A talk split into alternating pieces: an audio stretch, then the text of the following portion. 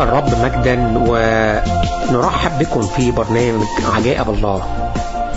وسنبدأ من اليوم أحبائنا سلسلة جديدة من التعليم عنوانها أبارك الرب في كل حين وهي سلسلة من مزمور الرابع والثلاثين أبارك الرب في كل حين. وسنرى هنا أن داود الملك قد أعطى مثالا عن حياة العبادة مهما كانت الظروف. كما توجد شخصيات في العهد القديم مثل أيوب الذي استمر في عبادة الرب تحت أشد الظروف قسوة. وأنتم أحبائنا وأنا أيضا نعبد الرب تحت ظروف مختلفة منها ظروف صعبة منها ظروف سهلة ونستفيد من معرفة من هو الرب الذي يعضد نفوسنا. هنستمع الآن إلى كيروبي ستيفن والجزء الأول من سلسلة تعليم أبارك الرب في كل حين.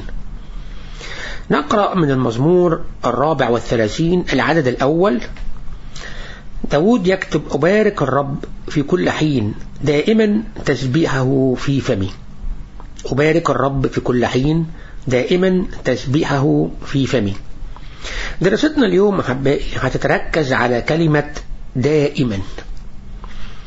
إننا نجد أن الكثيرين في كثير من الأحيان يباركوا الرب وأحيانا عندما يشعرون بالفرح وأحيانا عندما ينالون ما سألوه. نعم هم يباركون الرب لكن يباركون الرب بظروفهم أو بشروطهم. ومن هنا سنرى ما معنى كل هذا وما هي الأوقات التي يريدنا الرب أن نباركه فيها ولماذا؟ من هو الرب؟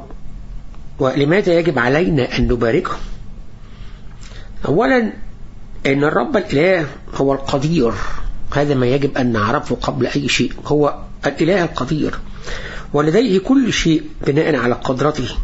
وهو مستحق أن نباركه ونمجده ونسبحه.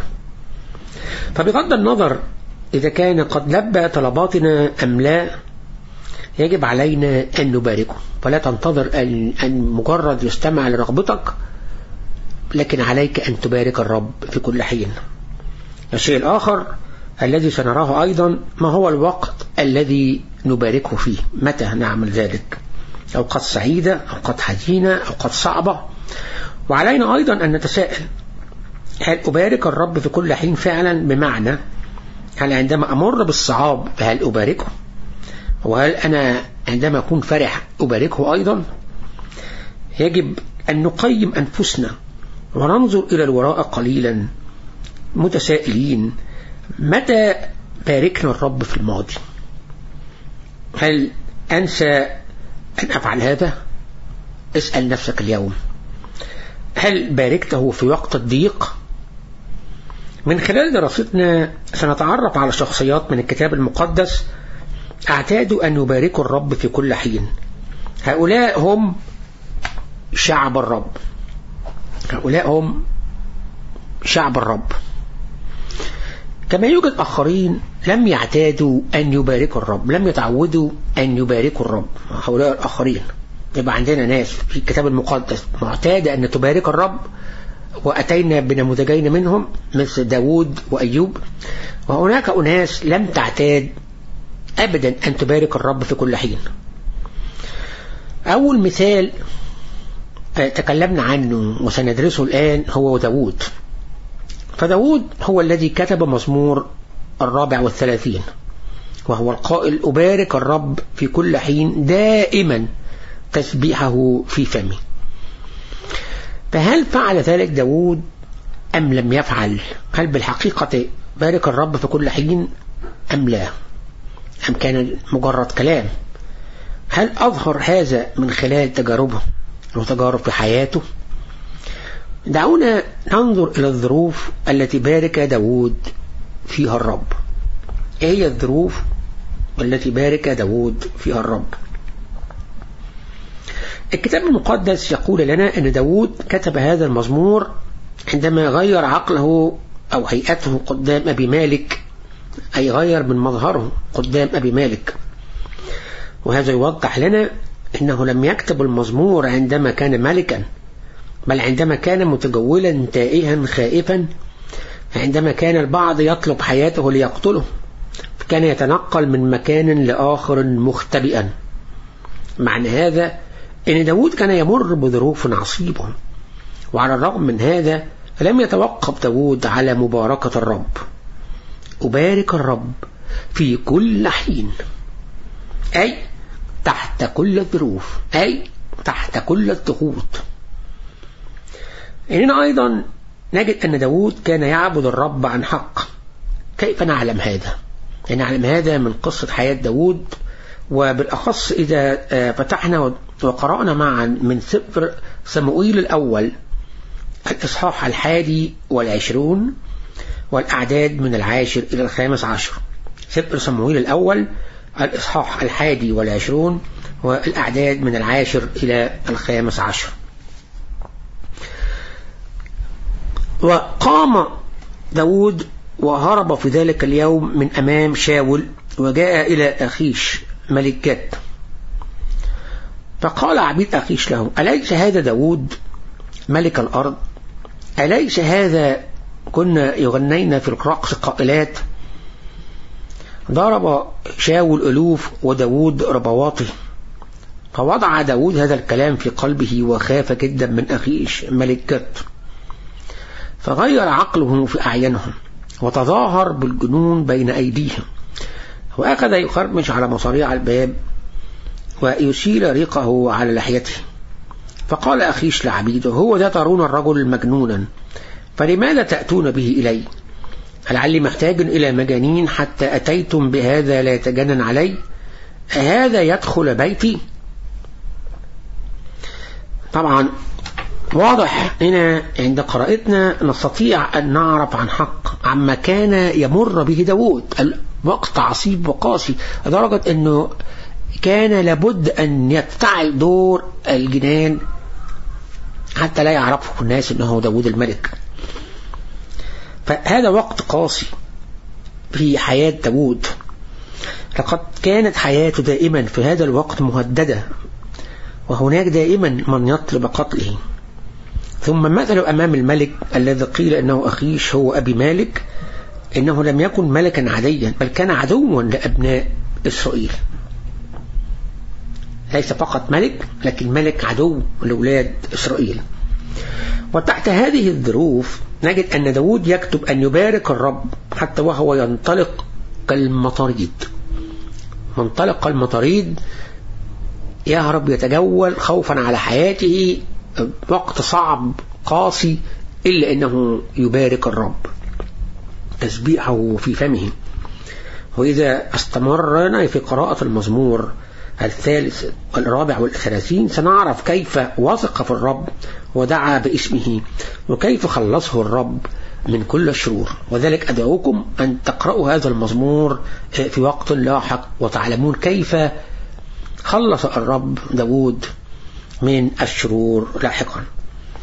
هذه أحبائي إحدى ظروف داود ونعلم أن داود فقط دون عن باقي إخوته من ولاد هو الذي تم مسحه. ومن هذه الساعة وحياته في خطر.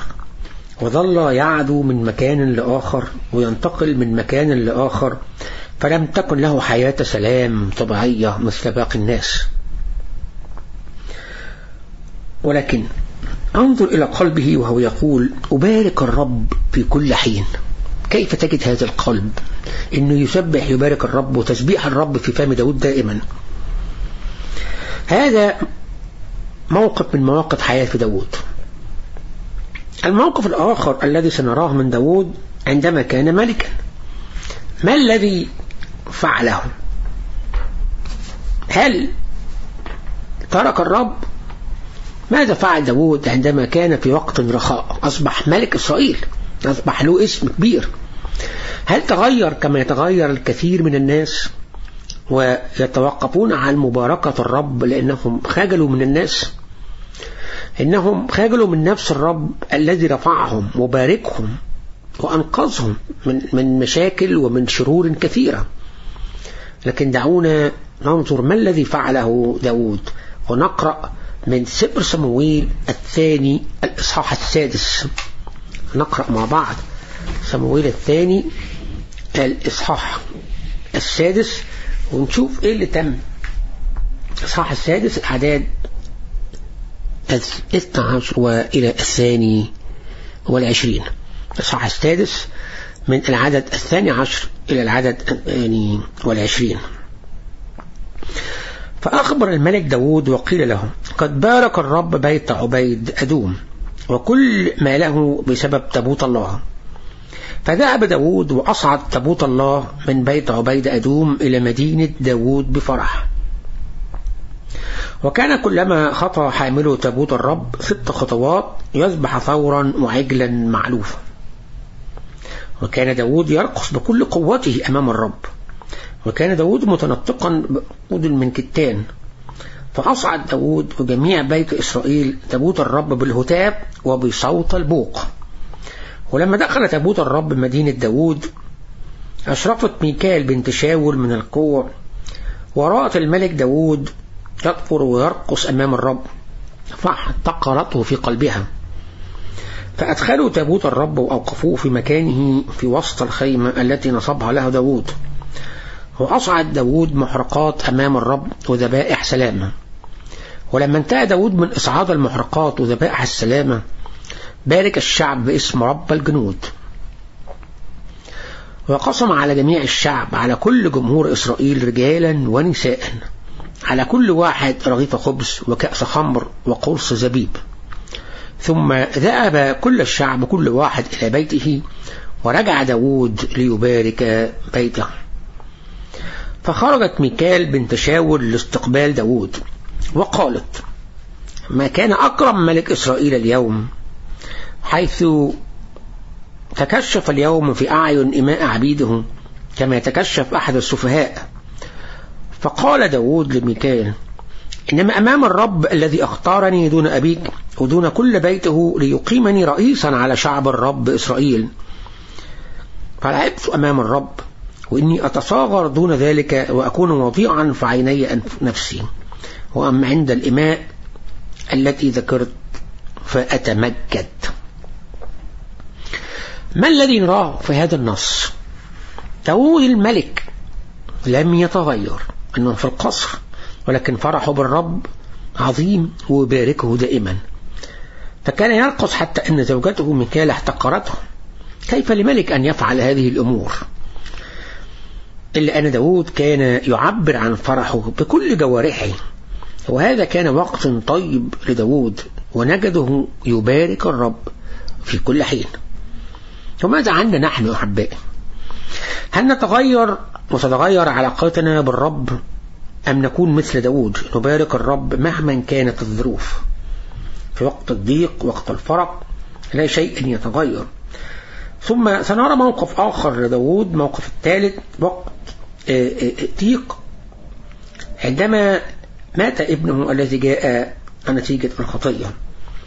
نرى ماذا فعل هنا كان يبارك الرب إنه ما زال مستمر في مباركة الرب في سفر سمويل الثاني الإصحاح الثاني عشر ونقرأ الأعداد من التاسع عشر إلى العشرين. سمويل الثاني 12 من التاسع عشر إلى العشرين. ورأى داود عبيده يتناجون ففطن داود أن الولد قد مات. فقال داود لعبيده هل مات الولد؟ فقالوا مات. فقام داود عن الأرض واغتسل وأتأنى وبدل ثيابه ودخل بيت الرب وسجد ثم جاء إلى بيته وطلب فوضع له خبزا فأكل. عمل إيه داود؟ دخل بيت الرب وسجد. سبح الرب. داود يمر الآن بفترة حداد لموت الطفل ابنه. فلقد كان له الولد إلا إنه مرض ومات. هنا الرغم من أن هذا الولد جاء نتيجة الخطية إلا أن داود قد تاب ونستطيع أن نرى قلبه العابد الحقيقي للرب بدون توقف. أمين. أحبائي وإحنا بنختم البرنامج أن عبادة الرب هو حياة نحياها. مش بعض الطقوس بنمارسها وقد أعطانا الرب الفرص الذهبية لرفع اسم يسوع له المجد فهل نريد أن نرفع اسم يسوع؟ دعونا نصلي. أرجو مراسلتنا على شريف كي